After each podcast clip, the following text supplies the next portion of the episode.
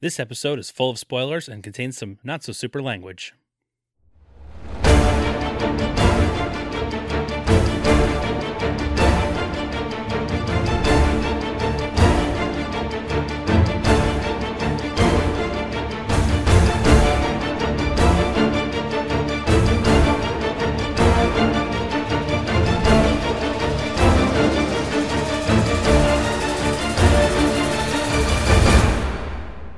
Hello, citizens! Welcome to the Fortress of Potitude. I'm Dave Michaels, And I'm Brian Betts. and we are the Cape Podcasters. And this is the show that's Code going to be talking about Megamind today. Oh, code. Yes, we are. Code, I was not looking forward to this one too much, and now I very much am. Yeah, uh, it's a fun movie. This is a fun movie. And when it popped up, when we put it on our schedule, I was like, yeah, whatever. Megamind, fine. It's Just, you know what? Filler. Sure. It's been on Filler. a list for a long time. It's been a while since we did an animated movie. And then after watching it, the only thing that went through my head was, damn it, I cannot wait to talk about this thing. yeah, that checks out. I mean, it's a heavily loaded cast for sure. That's putting it really, really lightly. Yeah, I know for weeks I've been like, you know, that Will Ferrell movie, but no, it doesn't stop there. It does not stop there. You also got Tina Fey. You got Jonah Hill. David Cross, Brad Pitt. I knew Brad Pitt was in it, and I had forgotten it already because Yeah. that's how Yeah, that- small the role is. Less than 10 minutes. yeah, less than 10 minutes. Still more than Deadpool 2, though. That's true. Now, you said you have seen this before, right? Yes, I have previously seen this, I think, one time. Okay. Did any of it come back to you? You said that you didn't remember anything about it. Not a damn thing. Isn't that the best how that sometimes works? yeah, I was like, oh, this is fresh and I like it. And I didn't Surprises. see anything coming. Yeah, So, that's good, man. That's good. and this is the first time you've seen it, right? This is the first time I saw it, and I'm still digesting. To put it That's really, fair. really lightly, there's a lot to digest, but there's also not a lot. You just want to get into it and figure this thing out. I think we should just get into it. Yeah. Megamind, voiced by Will fucking Ferrell, tells us that here's my day so far. Went to jail, lost the girl of my dreams, and got my butt kicked pretty good. Still, things could be a lot worse. Oh, that's right. I'm falling to my death. Guess they can't. this year was the only real thing that like Guillermo del Toro added to the movie when he came on as a producer, which is amazing. Yeah, well, they brought him in like three weeks before the end of production. So, right. What could, what could he do except frame it? I guess frame the whole entire Right. He's movie. like, I guess, I guess we'll, I'll get busy in the editing bay or something. is that you doing Spanish? No, that was that was me stumbling through words. Fair enough. Uh, just as as me, I was gonna say, wow, what a del Toro impression, Brian. I did it. I finally You mastered a del Toro. managed to squeak that one out. So obviously, we're gonna have to go back a little bit to fill in how we got here. sure, as you do. So we're gonna go all the way back. Megamind is a super intelligent alien who, at only eight days old, is sent to Earth by his parents as his home planet is destroyed by a black hole, Krypton style. That's right. Does it sound familiar? It should. It should. His parents put him in a pod and they say, Get out of here, kid. Similarly, on another nearby planet suffering the same fate, they're sending off their own last son, too. That's right. I like how we're double Supermaning here. We are. The two babies land on Earth. The young lad from the other planet lands in a ritzy mansion and has Superman like abilities. And our quote unquote hero lands in the Metro City prison for the criminally gifted, where he has a very different upbringing. He does, and I have so many questions about this upbringing that I want to get into as you start describing w- what he went through because I don't think this is how any of this works. I have questions about the criminally gifted. Well, really, if you're criminally gifted, you shouldn't be in prison at all. Right. So something along the lines got lost in translation. but yeah, these these inmates are like, "Can we keep him?" And then they raise this blue alien with flashcards telling him that cops are bad and burglars are good and I guess he gets to leave prison to go to school. He does, but he still lives in a cell while he's there. It's like, uh, if anyone comes by, like this boy is incarcerated for what? Right, right. This isn't so much like a Trevor Noah born a crime situation here. He just landed in this prison, and the inmates are like, we're going to raise him as our own or whatever. Or whatever. It's just weird. It's very odd. Prisoners don't get to keep kids as pets. It's weird. It's very weird. The two alien boys grow up together, always competing, Megamind is a neglected outcast, and his piranha like sidekick Minion, played by David fucking Cross, right? is his only friend. That's it. That's all you need, though. When David fucking Cross is your friend, I only need one. Honestly? I'm good. If I had to narrow it down to one and David Cross was an option, I'd be okay. That's totally fine with me. Meanwhile, the other kid receives nothing but praise and adulation, which pushes Megamind to realize that his only gift is causing trouble. It's funny because you do get to see Megamind try to figure out what he wants to become. He understands how much smarter he is than everybody. He also doesn't like this golden boy who is showing off all of his powers and whatnot. He's Mr. Perfect over here. Yeah. But it seems like Megamind isn't trying to be the bad kid. No, he it seems like he means well. He's just trying to make popcorn. He blows at the school, and you Right. know, But the problem is that he's blue. that is the problem. He stands out like a literal sore thumb. so he decides to become an incredibly handsome criminal genius and master of all villainry. That's right. Lean in. Why not? Whereas the other child becomes Metro Man, played by Brad fucking Pitt, That's right. the adored hero of Metro City. Metrocity. Yes, Metro City Metrocity. I love Will Ferrell purposely Potato, flubbing lines. I love It's so it so, good. much. I didn't think that Will Ferrell would shine in this thing because it's an animated movie and it's usually Right. pretty tricky. Like Steve Carell did it in Despicable Me. We'll talk about that in a bit. But We will. it's just wild to me that Will Ferrell's shtick translates so well. Yeah, I always think of him as more visual humor, but no, he's- Absolutely. He's crushing it, actually, with wordplay. Their rivalry continues into adulthood, where Metro Man thwarts Megamind at every turn, eventually landing him in prison. it's like going home. That's all I it was going to is. say, it's technically home, like, it's- right? That doesn't seem all that bad. Megamind uses a watch that disguises him as the Warden, who is played by J.K. fucking Simmons, by the way. they just keep showing up. I love this little gag though because the warden tries to give Megamind a gift that is from Metro Man, and it's supposed to like count down the time left in your 85 life sentences or whatever. Right. And he's like, "Oh well, I'm just gonna end up keeping it because I'm J.K. fucking Simmons." All part of the plan. All part of the Me- the Megamind plan. Always part of the plan because he's always a few steps ahead. He is. And then J.K. fucking Simmons turns into Mega fucking Mind as he's walking down. They tackle him, and then they do the old switcheroo in the jail cell. It's great. pull the switcheroo. It's great. Megamind breaks out of prison on the day of the dedication of the Metro Man Museum. Now, Brian, Yeah. Can you describe what this museum looks like for me? Because I have a feeling you're going to get really uncomfortable with just It's the a- general layout of it. It's a very tall statue of a cartoon man, so I didn't mind that much. Okay. Oh, This is the largest statue by a long Oh, shot. it is, it's insane. This is a skyscraper of a statue. It makes the Batman statues look like like little bitty, I don't know, Statues? whatever you call statuettes. There is a word for it. Figurines? Figurines, I like it. miniatures? Dave, I have an actual IMDb trivia fact for you. Already, huh? Yep. All right, that's some bullshit. Here we go. Metro Man's appearance and costume was based on Elvis Presley. Yeah. You could see that very clearly in the design. Yeah. Mhm. That's it. That's the whole thing. Great. That's one of those ones that I feel like if they had expounded, it would have been better. You're probably right. Do you know what really clued me in on the Elvis thing? The fact that they're playing a little less conversation as he enters the stage. They use music in a really Favreau way in Oh this my God, but entire it's- movie, but it lands but it's almost so well all the done. time. We will 100% get there. Absolutely. Megamind naturally gate crashes the event and announces that he has once again kidnapped Metroman's alleged girlfriend, news reporter Roxanne Ritchie, played by Tina fucking Fey. I love the reaction that Tina Fey gives, Roxy. How Oh, yeah. she's just like, all right, here we go again. It seems like Here this we is just go. a thing that we keep doing. And she even jokes about it. She's like, do I get another stamp on my kidnapping of the week club or whatever? And I love Yeah, Will like, Ferrell. we don't, frequent you kidnappee know, we card. don't do that anymore. You know that. Yeah, she seems bored and not at all threatened, and it's it's fantastic. You're right. That seems to be like the general uh, thing behind Megamind, though, is everyone's just kind of bored. Everybody's over it. Megamind lures Metro Man into a sealed observatory, which will be blown up by a laser.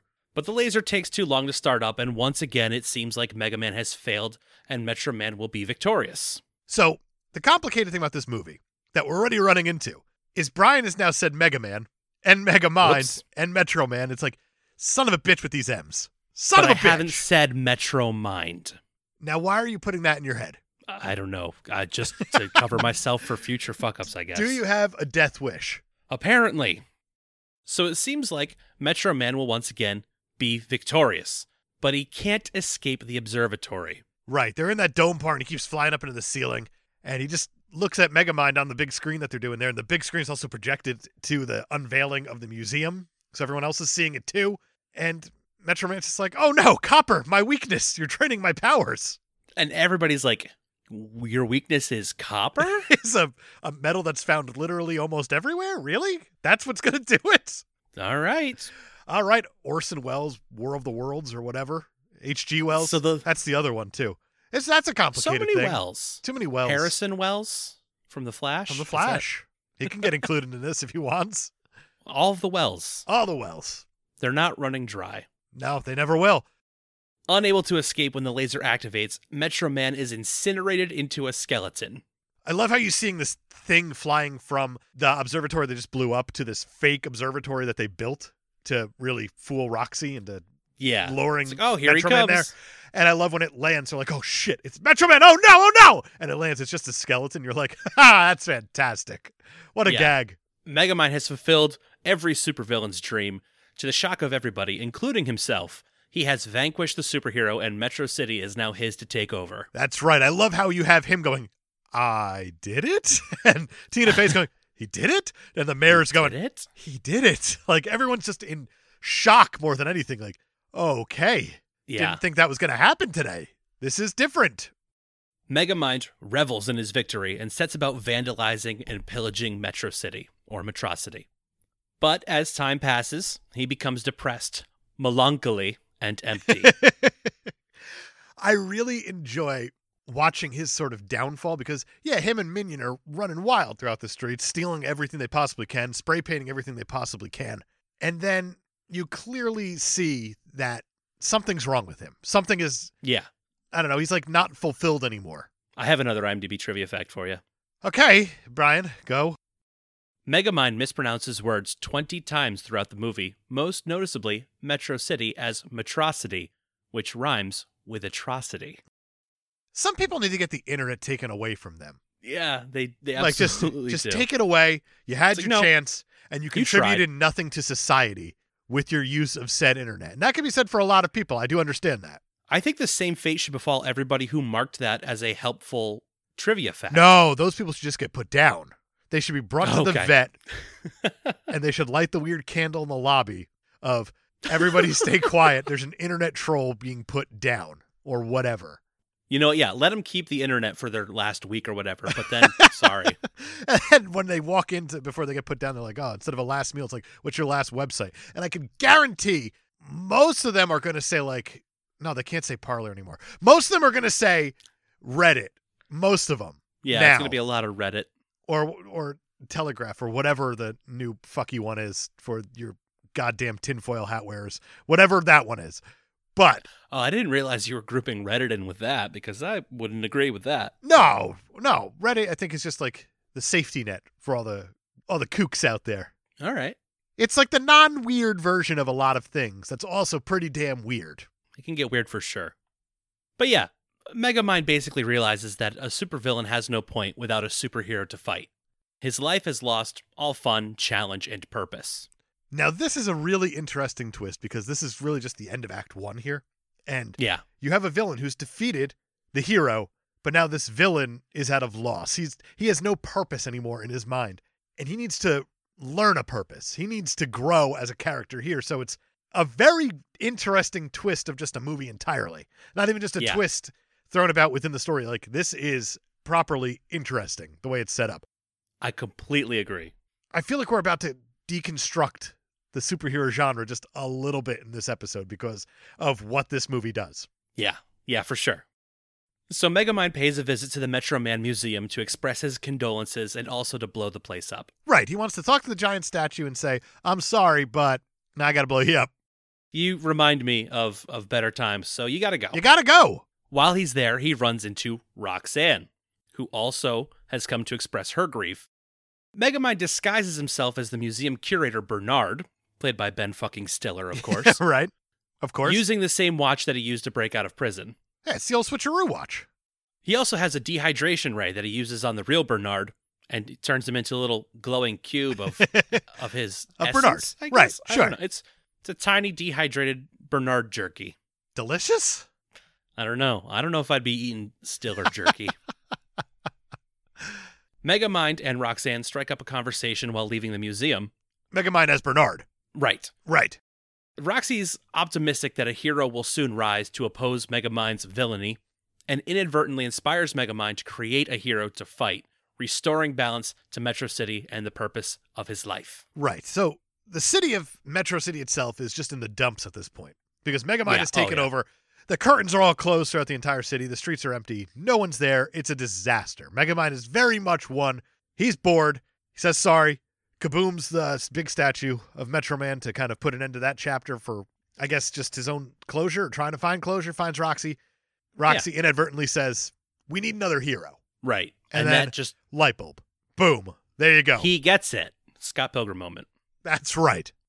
Megamind uses Metroman's DNA that he gets from the cape to forge a special serum that provides superpowers, but he can only use it one time. Don't know why. I didn't ask. The Nope. movie didn't tell me. At that very moment, Roxy sneaks into Megamind's lair to find out what his future evil plans are. I love the entrance to the secret lair because she shows up and they go, oh, don't worry. Never going to find the secret entrance. And then there's just a mat at the secret entrance that says secret entrance. Secret entrance. and it's because Minion kept forgetting where it was. So good. It's a smart movie, man. It is. It is. For It as silly is. and dumb as it is. The resulting melee ends with the serum being accidentally fired off and ingested by Roxanne's cameraman, Hal Stewart, played by Jonah fucking Hill.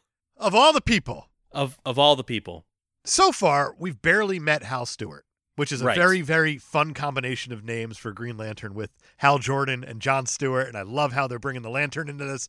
How appropriate that he plays the Green Lantern in the Lego movies. It's amazing, right? Small world. yeah. But I love how we've seen this character before. He hasn't done anything yet except hit on Roxy, like really, Right. really inappropriately the whole time. and Extremely Roxy just inappropriate. keeps shooting it down, so why even bother mentioning it? But now, you know, he's going to get all powered up, man. Right. I can really only describe this character as a Jonah Hill type with an obsessive crush on Roxy. This is definitely an animated character who draws nothing but dicks in his notebook. Oh yeah. Without a doubt. Do you know how many foods are shaped like dicks? the best kinds. Seems like a good time to bring up. We got a question on Facebook from Micah. Oh, He wants to know Would you rather live every day in a different Will Ferrell movie or oh, live every day in a repeating version of a singular Jonah Hill movie? oh! That's a good question. It sure is because realistically, if you live every day a different day in a Will Ferrell movie, you're going to be doing some fun things. Like one day you're going to be a, a detective who's doing Eva Mendes, and then the next day you're going to be a, Right. a soccer coach with Mike Ditka, and then the next day you're going to be getting written about and doing what said author does to you. I guess whatever It's almost stranger than fiction. it is almost. I mean, one day you're going to be driving a NASCAR. Exactly. Or would you go to a party in the woods and get period blood in your leg just repeatedly? Just think Just about it. forever? Just forever. I think I have to go with the Will Ferrell. Just out it's of much more exciting. th- there's variations at the very least. Jonah Hill, as you described, plays a Jonah Hill like character, and there's I'm some trying good to think reason of a- behind it. A Jonah Hill movie that, like, I'd be like, yeah, that's the Jonah Hill I want to be. and I just, I can't think of a single one. I don't even think Jonah Hill has had a Jonah Hill movie where he says, "Yeah, that's the Jonah Hill I want to be."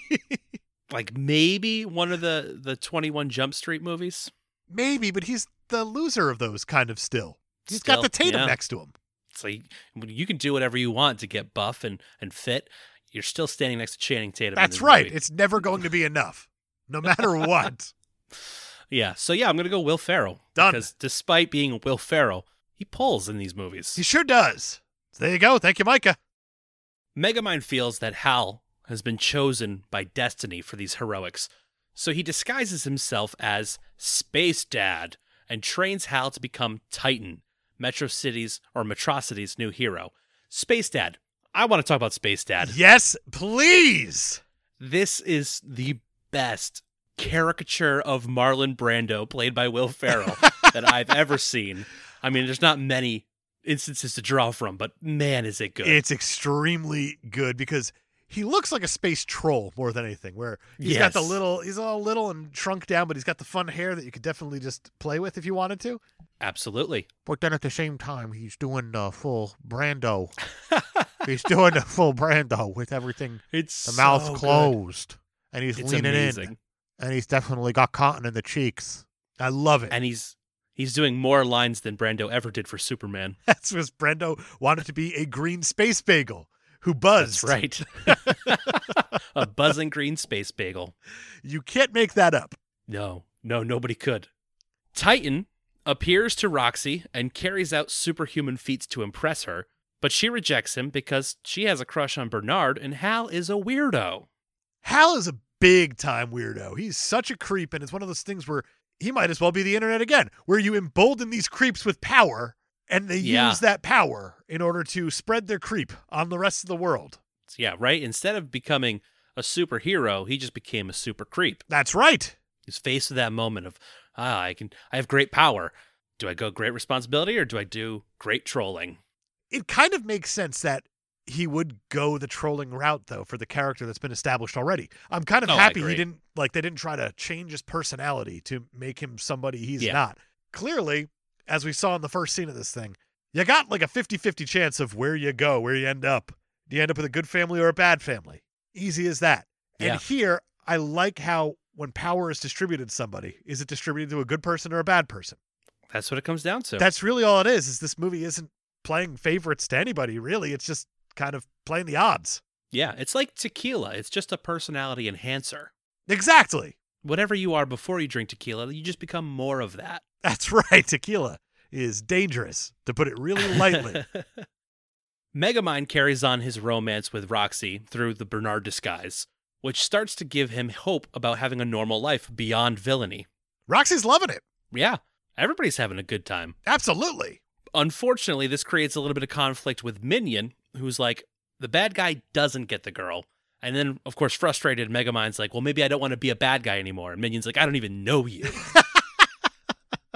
Who are you? and Megamind's like, you can leave then. I don't need you anymore. And it's heartbreaking. It is heartbreaking. There's a lot of weird emotional moments that land in this movie. It's a Uh, funny and movie, One man. of them happens to be David Cross as a fish in a robot suit. Being told to walking go away. away. That's right. Roxy and Bernard go on a date. And when Roxy goes to kiss him, she accidentally exposes his true identity as Megamind. right. This really isn't what you want. Whenever you're doing the kiss with somebody, you're like, "Mwah, mwah, mwah, "This is great," and then you open your eyes and they're blue now. Right. That's just And not also ever somebody who what is you with- want. repeatedly kidnapped you. It's just yeah, right, and has killed your maybe boyfriend at some point, even though she said they never dated. Her right. and Mitchell were never Allegedly, dated, right? So yeah, real conflicting. yeah. She can't reconcile his true emotional nature with his past evil deeds, and she rejects him. She does a lot of that in this movie. She so- sure does. I like how after she noticed that she did the kiss with Megamind there, she storms out of the restaurant, and this is right after her saying that she doesn't really judge people based on, I guess, their looks or anything like that. She judges them on what Right. they do. She really boils it down to like their actions, which is, you know, the appropriate way to do it, which is great. seems kind of shallow to me. Okay, Hal. Oh, that's literally what Megamind says. That's but- right. They go outside, and she just really ends it. Megamind is trying his hardest to dig deeper and be like, I mean, this is who I am. This is like, yeah, you've seen my actions. I understand they've been bad, but I'm trying here. And she openly says, like, did you ever really expect someone like me to end up with someone like you? And he just is broken and says, ooh, no. And I didn't know that an animated film could deliver this moment like that in this Yeah. goofy superhero movie. yeah. And it was heavy. there is sadness in these animated eyes. Oh yeah. And in that moment, he walks back to his evil lair, leaving his invisible car right there on the street. That's how you know it was bad. He was so depressed Yep. he left his car. Heartbroken, Megamind follows through with his plan to fight Titan. He prepares a large battle mech, puts on an elaborate cape that Minion made for him called the Black Mamba, and makes a grand appearance in the town plaza.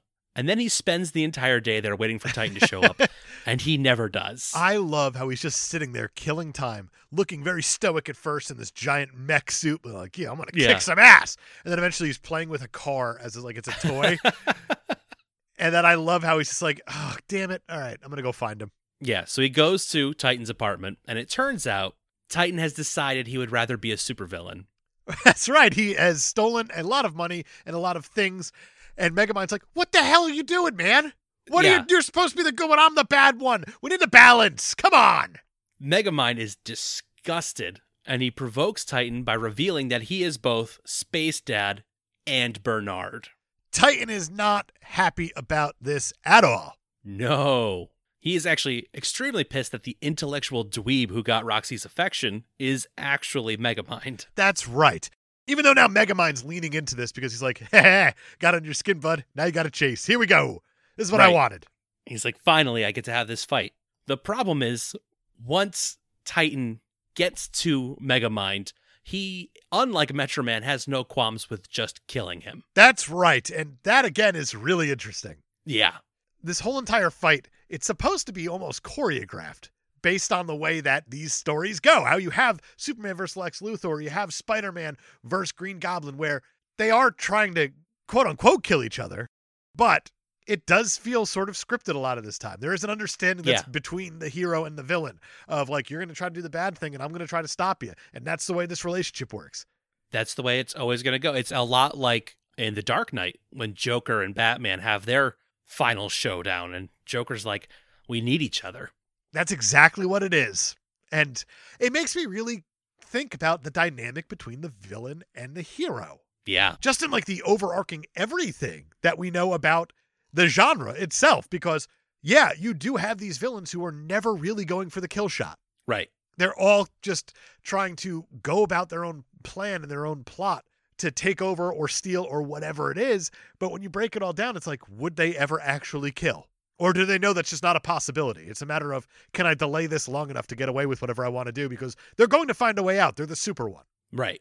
Right. There's always an escape route for the superhero, or in this case, the villain who is taking on the heroish role He's starting to. because he now has to flee for his life. He does have to flee for his life, and he recognizes that Titan is just destroying everything at will. Everything. The whole city in revenge for Roxanne spurning him and his bottled up resentment from a lifetime of rejection. right. You get big time Man of Steel vibes Oh, from yeah. all of this. During the battle, Megamind had attacked Titan with a copper spear, but was shocked to see him escape it with ease. Well, he attacks him because he's like, ah, I got you because I got this you. was Metro Man's big weakness and Right. it didn't work on you. And he says, stop comparing me to Metro Man. Which, appropriate, It is very appropriate.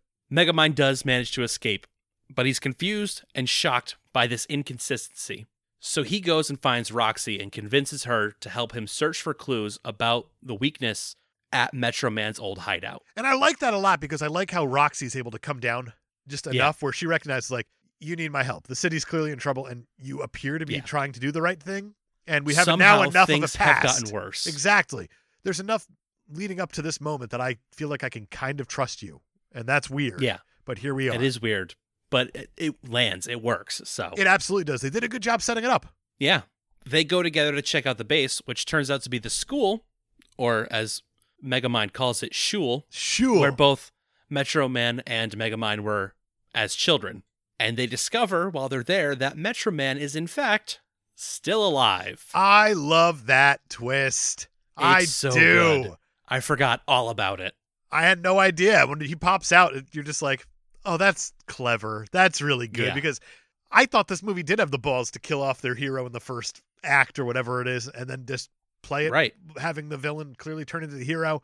But now that you have the villain that's trying to become the hero and the hero doesn't want to be a hero anymore, that's great. Yeah, I agree. It turns out that Metro Man had faked his copper weakness and subsequent death after realizing that he'd lived his entire life based on what other people expected of him, never making a choice about what he really wanted, which turns out to be music. He wanted to be a musician this whole time. Right. And I love this especially because they show him in the observatory from the beginning, how he recognizes that this giant sunbeam is about to hit him and destroy him. And he more or less, well, he says he sp- he uh, moves super fast, Yeah. but time just pretty much freezes because that's how clock stoppers worked. Also, Nickelodeon movie, and he has like this existential crisis while everyone else is frozen around him as he's moving in super Yeah. speed. So he's like sitting in the park and he's going to the library reading all these self help books. it's, it's phenomenal. It is phenomenal. And he's even walking around Megamind as he's frozen in time as well. And he's just like, what are we doing here? What I mean, it's is this really what it's we become want? tired. It has It's become the same tired. thing It's- over and over. And I love that uh, also because Megamind obviously is used to the same thing. This is what he's harping on.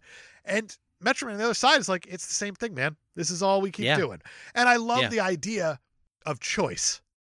I love that because with great power does come great responsibility. Yes. And Metro Man understands that, but he also understands that he got thrust into this role. He always has to Right. save the day. He doesn't have the choice not to save the day. And that's the Clark Kent really underneath it all. Absolutely. A lot of people hate Superman because he's all powerful, but again, it's not about the powers, it's about the emotions. That's the way it should be looked at when it comes to a lot of these heroes. Don't look Yeah. at what they can do, look at what they can't. That's the important thing for these characters. Mm, absolutely. That's interesting. And I think that's a reason that Spider Man is so easily accepted because it's more obvious what he can't do. It's extremely obvious because he is a kid. He is trying to hide this identity all the time. Yeah. He does have people to protect, but he also understands that I'm a kid who hasn't really grown up yet. I don't know how to make mature decisions. I just know how to make Yeah. reckless decisions. And I try to think that, like, this is my way of saving the day. Whereas, And it's his Yeah, you have- relatability. exactly, but you have a Batman, you have a Superman who are a lot less reckless because they have matured. They are Right. older. They have had life situations where they have, they understand there's consequences behind things. I think that's why it's harder to write for Superman because there's fewer things he can't do, which is probably why people don't receive him as well. I think that's a good way to look at it. Spider Man, you can write all day. That's why there's Spider Verse Oh, yeah. and there's different offshoots of all this stuff. But I mean, I understand when you say there's different offshoots of Superman too, because even look at the original Captain Marvel, Shazam. It's like it's Superman who can say a word and become a man as a child. Right. That's, I mean, Right. when you break it down, that's what it is. But there's other things underneath it all. Fascinating. This movie has led me to try to deconstruct the superhero genre. Fucking That's- Megamind. Insane.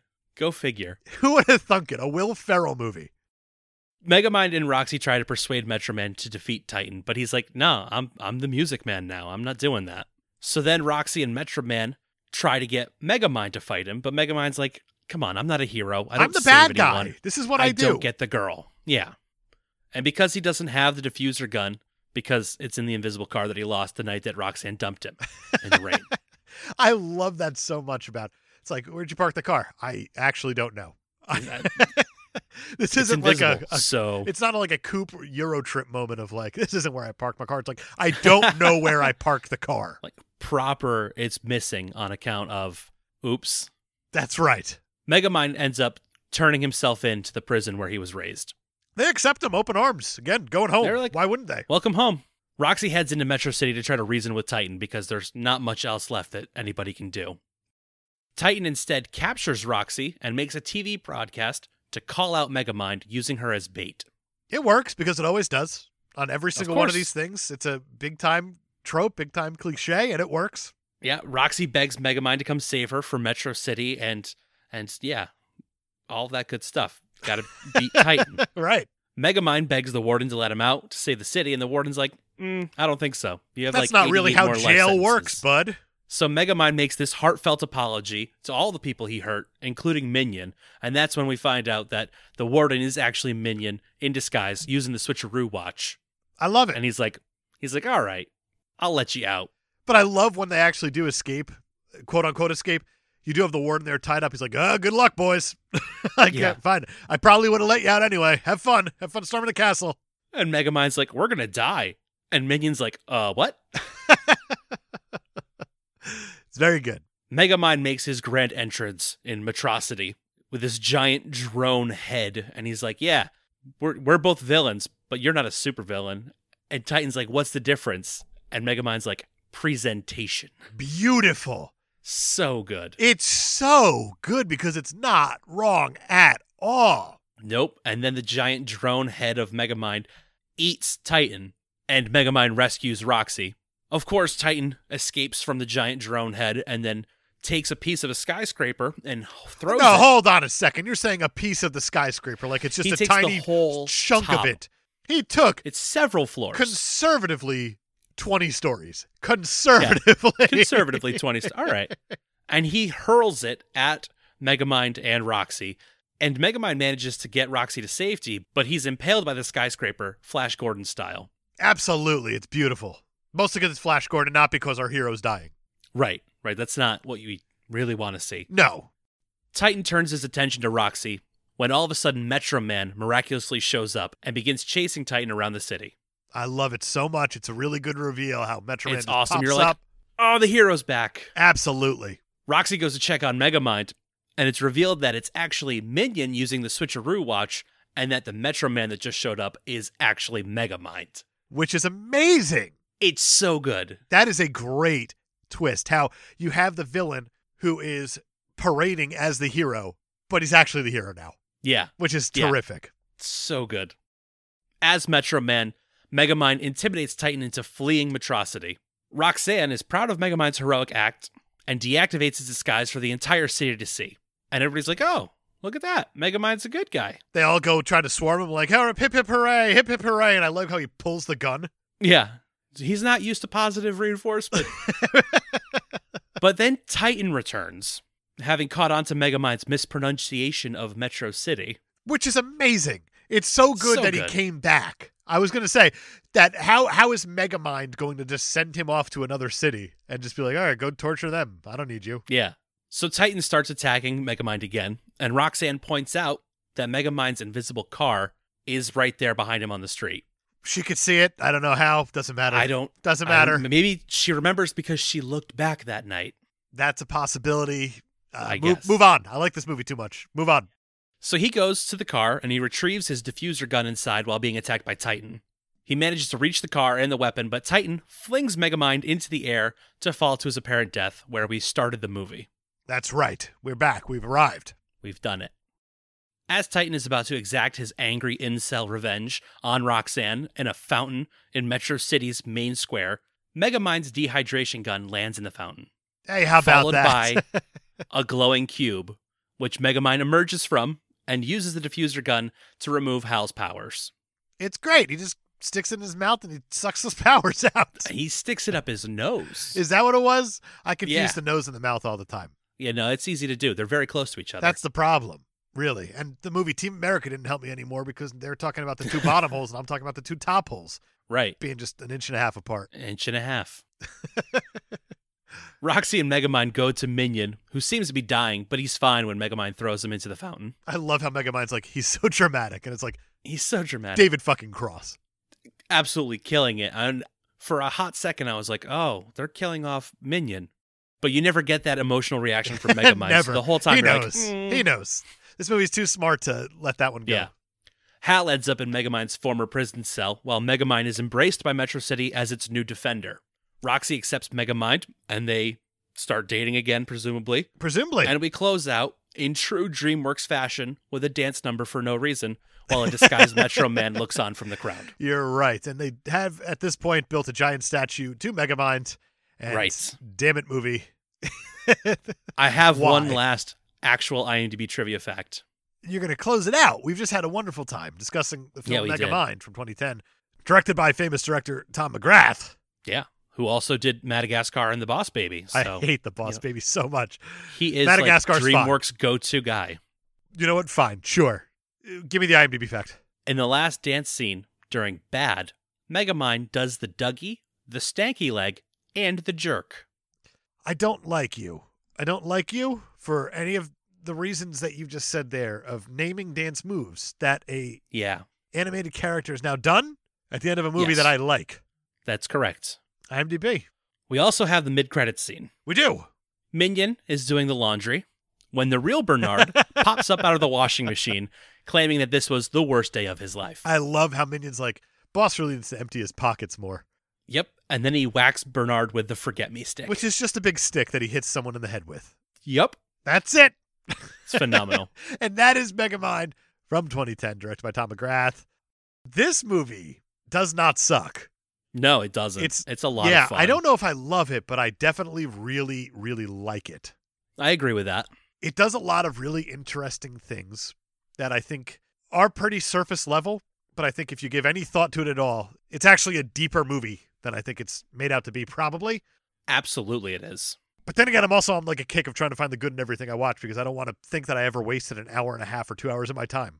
My precious well, life. luckily, this minutes. is a, a sweet 95 minutes. oh, those are the so best. That's the best length of a movie you can get. It's great.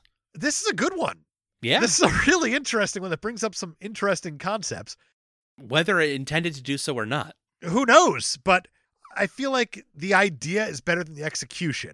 But I think if you open yourself up to thinking about the idea that it's trying to present, it's a lot deeper than it even presents itself, which is Yeah. not a bad thing. It means you I got agree. something out of it. So yeah. good on you, audience. Well done. Let me ask you this Rotten Tomatoes, 1 to 100. What do you think? 76. 73. You got awfully close Oh. that time. Audience score 72, so it's pretty agreed upon between the two. Yeah, Uh, this is what it is. It's a C minus, I guess, which is I guess so. Not bad. Still, still uh fresh. Wish my high school math teacher thought that too. At C minus, but what are you gonna do?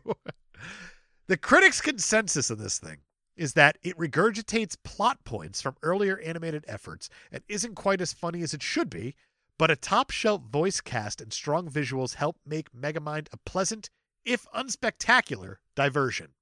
Diversion's an interesting word to use. It is, and I wonder what we're trying to diverge from. Really, Yeah. that's the word that stuck out to me too. Because it's not your typical superhero fare, and it's not really your typical animated movie fare. It's not, but this was also a big year for animated movies because this movie was the sixth highest grossing animated film of 2010. Yeah. And the fact that there Wow. are six, and this one with this insane cast is there, it shows that That's true. I mean there are some heavy hitters that year because the number one movie that year was Toy Story 3, did over a billy. Of course. Shrek Forever After did 753 million. All right. Tangled did 591 million. well, Oh, wow. Despicable Me did 543 million, and How to Train Your Dragon did 494 million. Holy crap. That was a loaded year. It was a loaded year, especially for animated films. Wow. This movie is no schlub because it did 321 million dollars on a 130 million dollar budget, but it's still only the sixth highest grossing animated film that year. That's Yeah. nuts. Yeah. That's. It's also one of the lowest of the DreamWorks animated films. It is, and that's why they never got another movie out of this thing, out of this franchise. They got a, a short that was like the Button of Doom or whatever. That's like a 15 Right. minute movie. But in 2011, Jeffrey Katzenberger, who's the DreamWorks CEO, he said that they're not really into developing any more parody movies because this is looked at as a superhero parody movie. Yes. He was more looking at the likes of like Shark Tale and Monsters vs. Aliens. Right. So it's interesting that they're kind of backing off their smaller projects, if you will. And it makes me wonder what are you trying to focus on at that point? As Well, I guess DreamWorks, the but parody movies just weren't well received internationally. That's pretty fair. Like Shark Tale does get looked at as a joke often. and Yeah. Monsters vs. Aliens is nothing. It, it's. I mean, I've seen it. I think twice, and I still don't remember anything from it. But you also didn't think anything about Megamind. Yeah, but I only saw it once. Fair enough. Just it's very interesting the way it goes. And this also is the fifth highest grossing computer animated superhero film of all time. I mean, that's a small category. It is, but it isn't because you have The Incredibles 2, The Incredibles Big Hero 6, and Spider Man Into the Spider Verse. Okay, yeah. I mean, there's Oscars there, to put it lightly. So, No, Oh, yeah. you know what? This would actually be a good segue into producer Matt Cowan asked us a question on Facebook. Oh. He wants to know with my film background and your graphic design background, Mm-hmm.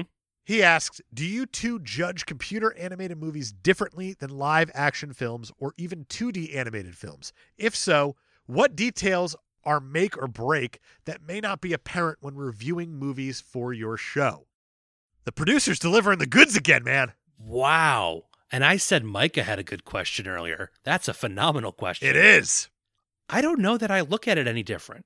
Speaking from a graphic design background, um, I definitely don't look at it any different than I would a 2D animated movie. But comparing it to live action, I don't. Uh, I think I have. I hold animated movies to a lower standard plot wise because I'm just impressed with what's happening on the screen. That's pretty fair. See, I go the opposite direction, I think, though, because uh, when I look at it with my film background, as producer Matt Cowan put it, I hold animation to a higher standard a lot of the time. Like there is a difference between good animation and bad animation. Yeah. Where you're not going to compare something that is groundbreaking, like Toy Story, to something that's just to make a buck, like Over the Hedge or something like that. Like you- Over the Hedge was actually a good movie. it's you o- stop it. No, it's okay at best. But there's a place for those movies, just as there's a place for damn near any movie ever made, as I've always Yeah. said. But animation is so difficult to do, and it is a true craft that I actually respect animation movies more than I respect live action movies a lot of the time, more just because I understand the care that goes into them more, and also my obsession with Walt Disney as a person. Yeah. No, when I said I hold it to a lower standard, I mean I'm not expecting as much plot wise because I know how much work goes into the visual aspect. So I hold the visual aspect in a higher regard, whereas I, I have a little more leeway when it comes to story, I think. And yet again, I'm going to go the opposite direction because I feel like whenever you do live action film, there are limitations. There's a lot of Yeah. limitations because obviously limitations get broken with the advent of CGI and special effects and things like that, where you can create worlds that are not our own. Right. But I think it's more impressive when you can dive deeper into the mind of somebody and get the true vision of these insane stories and these insane ideas. Where if you have something like, I'm going to use Pixar for an example, where you have something like Soul, even that just came out, is such a Yeah. unique way of doing a story about a person who is having this crisis. It's a crisis of self and it's a crisis of life all simultaneously. And Soul, I Yeah. think, is my favorite movie of last year. But then if you want to even dig deeper, I think the best Pixar movie ever made to date is Inside Out Yeah. because I think the script is phenomenal. I think that they were able to convey these incredibly deep ideas in ways that you can't show on a live action. You need the animation. You need a way to show what it is like to lose your nostalgia, to lose your childhood in these very metaphorical ways. Right. It's not to say that these live action movies don't do it for me because live action is obviously the bread and butter of all filmmaking. It is where you do Oh, yeah. have setting up the camera and filming and creating these things from nothing, more or less. Again, I just have always gotten more of an emotional charge from animated movies. Like I'm thinking about all the movies Interesting. that have broken me, and damn near all of them are animated movies because Ratatouille gets me every time at the end. Just looking at things with a critical eye, I think that that is Yeah. just fucking perfection. Up obviously gets me at the beginning, as it should for everybody. And if it doesn't, For everybody. you it are should. heartless and you're dead inside already, and you belong to Yes. be at the veterinary office getting put down w- along with the other trolls. uh, with the other trolls. I think that Wally is damn near perfection on film. Wally's an excellent movie. But then Soul obviously did a lot of things to me on a personal level, which is just that's a whole episode in itself if I ever get there. But I think that the idea to convey an idea is more impressive than pointing a camera at something and saying go. I think if you're able to metaphorically connect the dots to your own emotions, I think that goes such a much longer way than trying for actors to do it themselves as well. And I think I like the storytelling more than I like the actual craft of filmmaking more, just because, I mean, read the book Sapiens. That's what makes us human, is the ability to tell stories, the ability to lie, because realistically, when you look at it, storytelling is lying. Right. That's it's, it. it's using your imagination. I don't know. That's uh, Matt Cowan. You've fucking broken us. Thank you. Yep. Way thanks, to go. thanks for Way breaking to the go. show. Thanks for breaking everything. You're still the producer in our hearts. You son of a bitch. Roger Ebert did see this movie. That's my long winded way of getting there. He gave this thing three out of four stars. Most of his review is complaining that he saw it in 3D okay. I mean, I get it. and that he had issues opening his 3D glasses. Not kidding. That is not a review of a movie, Roger. that is a review of, of packaging. So I took his review off of Rotten Tomatoes that was not in any way in his review that he actually gave on RogerEbert.com. And his review on Rotten Tomatoes was this setup is bright and amusing, even if it does feel recycled from bits and pieces of such recent animated landmarks as The Incredibles, with its superpowers and Despicable Me as its villain. I think it's fair to draw a parallel to Despicable Me because the movies came out so close together and they're both from this position of the bad guy is doing the good thing. Yeah. And I will tell you, marketing wise, one minion's doing a lot better than the other. Uh, I'll say. yeah, but one of them, one of them's David Cross. So, you know, I would pay money to have David Cross say banana or potato or whatever the min- minions are actually saying within Despicable Me. right. the Grew's on Amazon.com. This movie got a 4.7 out of 5. 85% are 5 star, 1% are 1 star. People actually That's low. really like this movie quite a bit. I only have 3. Oh, The first one I have is from December 15, 2015. I just didn't get the appeal of the period. Hard stop. Uh, I, I don't I don't know what they didn't get the appeal of. They say the jokes were stale, the character hideous and disproportioned, and I couldn't help but pick up too many similarities with films like The Incredibles. Nothing really noteworthy about the animation. The entire film formula just seemed tired.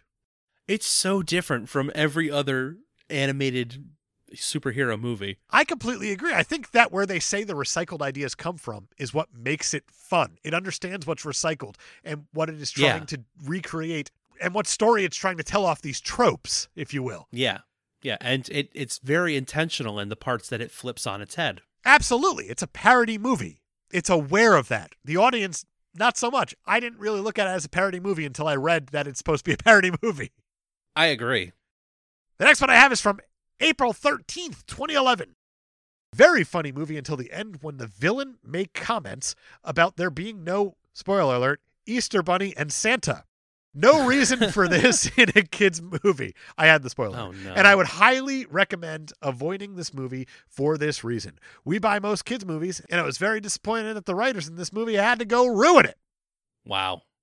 That's uh that's a tough one, you know? You, you never know when you just be watching a movie and then have to explain to the kids that well, there is no Queen of England. That's a very good joke within this movie because even the Tina Fey character's like, huh? or maybe it was Megamind. I don't care. It's a good joke. Speaking of Santa and Christmas, you guys should go listen to Jerry D on Totally Rad Christmas. His podcast about Christmas in the 80s, it's really just a huge nostalgia trip. It's a treat. Jerry's fantastic. We're going to be on with him in one of his recent episodes talking about X Men uh, for Christmas because that's what you think of when you think of Christmas is X Men. Of course. I always think of Cr- Christmas with the X-Men. deck That's- the halls with bows of Iceman. Fa la la la Don't kiss Rogue. la. His podcast's a lot of fun. He likes to talk about uh, just really nostalgia. He's talked about DC Comics, He Man, G.I. Joe, you name it. yeah.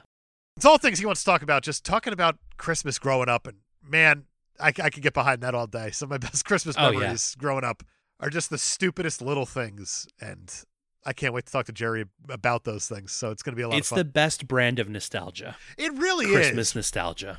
Go listen to Totally Rad Christmas. Speaking of things that are rad, the last one star I have. Hold on to your butts for this one, Brian.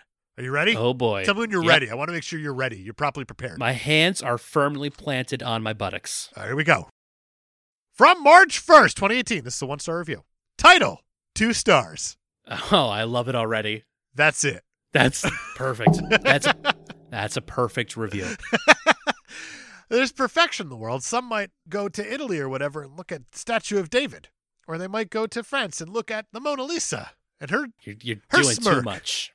Y- You don't need to go. You just need to go to Amazon.com and look at the one star reviews from Megamind and see the one star review that just says two stars. Two stars. And you've discovered what it is for true art to exist. Chef's kiss. Mwah. Brian, let's give this thing a super stuff score. Let's do that. But first, This is another edition of K Podcasters, The Aider. It's really hard to read things with Megamind. Trying to mispronounce on purpose? yeah, I uh, I got It's that really impression difficult. right there. A lot of thought. For this week's Cape Podcasters Theater, Keaton Patty is forced about to watch a thousand hours of Undercover Boss. That's Oh, right. Jeez. the old switcheroo watch. Fair enough. For this one, I'll be doing the narration in the part of female, and Dave will be doing the part of boss. This is the most appropriate casting you've ever done. uh, rude. that was rude. You set it up. You threw it off the backboard and said, Hey, bud, I need you to dunk this home. And I said, Brian, I love you, man. I got you. And then I stuck the rude. That's exactly what happened in that order. Undercover boss. Exterior factory. The boss stands outside the factory. He is not undercover. My name is Cinnabon Hooters, and I'm the king of Twizzlers. I'm sick of my workers knowing me. The boss adds extra eyebrows. He is now undercover. Interior, Twizzler factory. Ooh, sea we see a change. conveyor belt full of hot Twizzler meat. Female, an employee lady, shoves the meat into bags. The undercover boss watches. Nobody knows he's actually himself. How long have you haunted this factory? 56 years. I have eight children four boys and four boys, all girls. Me too. I am just like you, worker. The boss touches some of the Twizzler meat with his face, but it's too hot. His extra eyebrows melt off. You are the big man. Everyone at the factory turns and looks at the man. Female is right. He is big. You have much to explain. From now on, this factory will be safer. No more pain. No more bugs with knives. No more lunch deaths. Everyone claps. Lunch deaths had been getting bad. Capitalism will heal me and us all. Fantastic. Lunch deaths, they're a problem no one's talking about. yeah, you know, I'm glad they're finally doing something at the Twizzler factory about the lunch deaths. It's about time. now we can give this thing a super stuff score. Yes, please. Story and motivation. It is recycled. A lot of, well, I shouldn't say it's for the story because the story itself is actually pretty good. yeah I, I like the story i think it's different enough and i, I think it, it plays well for sure It does play well and it does play on the tropes. I'm going to go 0.75 for story. I feel like it Okay. was obvious eventually, which was a problem. It was obvious too soon. Uh, yeah i'll give you that it was obvious too soon but then they hit you with those twists at the end There's a lot of twists at the end, but they get you more A to B. That's really all it is. They're not so That's much for true. like the grand arc of it as much as to connect the set pieces. right yeah S- i think 0.75 is appropriate It's very good. Don't get me wrong there. i agree hero I'm going to go with Megamind. yep that makes sense And I like how he's tussling with being not bad at the beginning, and then he is fully Yeah. bad, and then clearly he has that change of heart.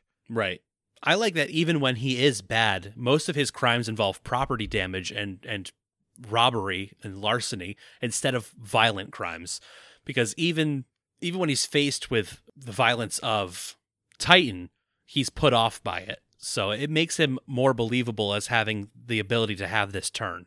I agree. And I think the strongest thing actually about this character itself is that there's a line in this movie and it comes from Roxanne Ritchie about how she's trying to convince Megamind that he needs to become the hero. Yeah. How he says that no matter how big the fight was, no matter how much you knew you were going to lose it by, you still fought it because That was that's the best thing about him. that's the best thing about you. It's part of the trope.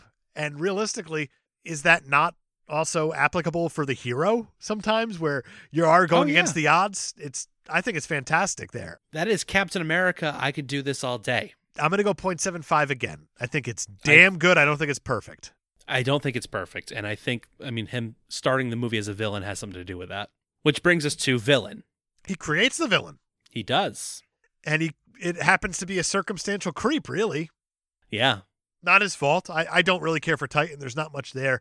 We know that it's There's not. complete creep to Roxy and then eventually that's going to escalate. And then just maniacal with power. I'm going to Yeah. go 0.25 to acknowledge that there's a bad guy. Yeah. That's I think it. that's appropriate. And I am not even opposed to his hero, unfortunately. I, I I don't think it's a zero. I think he deserves some credit. Okay. Well, there you go. Parents. Well, they're technically dead, aren't they? We, We- see we- him. We see him bite it. Yeah, I'm gonna go one because That's a they one. they bite it on not Krypton. On, exactly. Female characters. I like Roxy a lot. I like Roxy a lot. I don't like that she's the only one. That's the biggest problem with it. I think that she's a very strong character. She does get smitten a little too easily, in my mind. Yeah, yeah. It is. It is quick. She does want to get down and dirty into the crime fighting and not so much the sack, which I like quite That's a bit true. as well. But also, she's acting opposite of Blue Man, so that checks out also. I I'm going to go 0.5. already had my hands on the point five, so Beautiful. We've been doing Perfect. this 119 episodes clearly. that brings us to setting metrosity. it's a city. There's nothing to this thing. It is. It's a nondescript city. It Yeah. doesn't even have a distinct name. It did take up a full terabyte of disk space because there's over ninety thousand buildings and roads. That's great and fine, and I'm gonna go with zero because I actually don't. Zero. Yeah, I don't think it's very good. They didn't do anything to flesh this thing out. All right. Style and tone. It's not original. There's heavy Incredibles vibes a lot of the time, just because it is a city-based superhero movie. Yeah. You also get a lot of Despicable Me, unfortunately, with his gizmos and whatnot. Oh yeah, absolutely.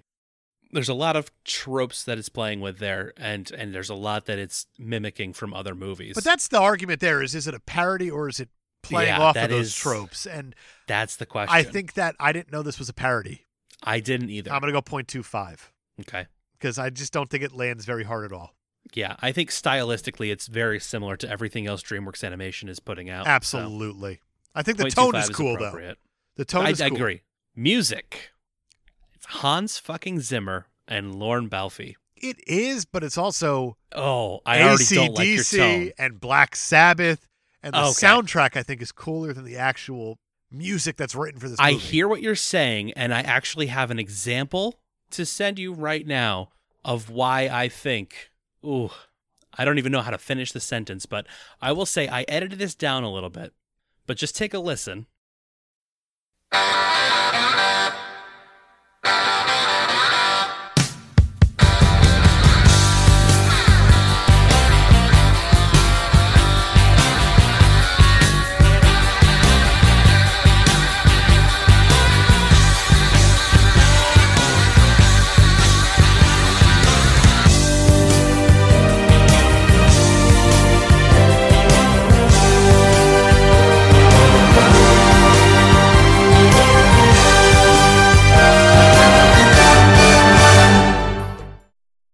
Okay, so what you're saying is that they take these classic songs and then they're able to score it to get out. Yeah, I I'm just extremely impressed with the way that that was done, and I think that is better an argument than I could personally make. Where are you leaning with this? Because I feel A like you one. need to lead. Oh shit, I wasn't ready for that. Um, I'll go one. I will agree with you. That is a great argument to make there. I took think the that- time. Yeah, the music's noticeable in this thing, but not in It a bad is. way, and I I I- appreciate that. A hundred percent. One liners. There's a lot. There are several. Are they good though? Is the question because you do have the whole code joke, which I really Code is love. a lot of fun. because they do say like code get the car he's like "W- why wouldn't you just tell me to get the car then code get the car right. and i like love the that code. joke that's a really good joke yeah. Olo is one of the things I remember from this movie. From because the it first happens time a seeing few it. times too in yeah, this movie and it's funny, and I love that he uses it as his like final line when he reemerges from the dehydrated cube, and he's like, "Olo." it's great. very good It's his gotcha line. I love it. i do like the line about presentation about that's the difference Yes. between a s- a, villain and a super villain You're a villain, all right, just not a super one. i'm gonna go 0.5 I think that's i'm appropriate. gonna put some weight behind that i don't care i Yeah. like this movie damn it And that brings us to our final category impact on the genre. it's not high It is not. it's high. probably pretty damn low it's probably a mean, zero we or are- 0.25 max I, we already talked about how Katzenberg said that, oh, yeah, we're not doing any more movies like this, period. zero unfortunate Zero it is. That is going to give Megamind a total score of five. and nailed it again. All right, fine with me. Pretty I appropriate. like it. Beautiful, terrific. Here we are. Did it again. oh man, what are we talking about next week, Brian? Next week, we're going to be talking about some more X Men stuff. We're going to be talking about The Wolverine. Oh Jesus, another one. Okay, Yep. And stay tuned to our social media pages for that March release schedule. we should say with the Wolverine. I've never seen it. Have you seen it? Oh, same. No. And what's weird is that I don't remember if you liked X Men Origins Wolverine. I know I did. For I- even the I did goofiness like it. behind it. So it makes me really curious what's actually going to be in the Wolverine. It's, yeah, I feel like the Wolverine movies in general were not as well received. The first two, obviously, Logan, people loved. People love But- Logan. The first two Wolverine movies weren't as well received, but most people say that the Wolverine was the better of the two. So, okay. I'm so tired of Wolverine. That's really what it comes down to. X Men Yeah. fatigue. And we barely talk about X Men, but uh, here we go. The Wolverine. here we go. Next the week. Wolverine. Until then, be sure to rate, review, subscribe on whichever podcast platform you prefer. We're on all of them. Like and follow us on our social media accounts at Kate Podcasters. You can get links to every single one of those on our website, katepodcasters.com. While you're there, you can check out our Patreon for monthly exclusive not so super movies and the occasional bonus Batman animation pull list and Blurt and Tourney episode.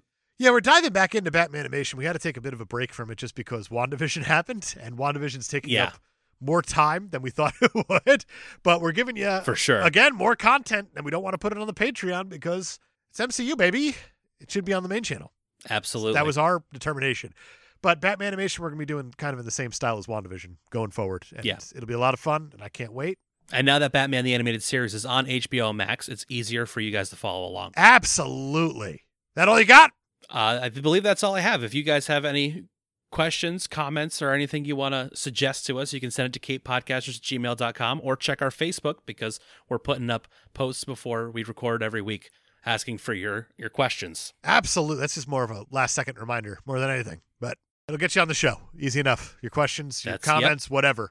We really can't thank you guys enough for listening every single week. I do understand that, hey, it's a free show. You have your choice of whatever you want to listen to.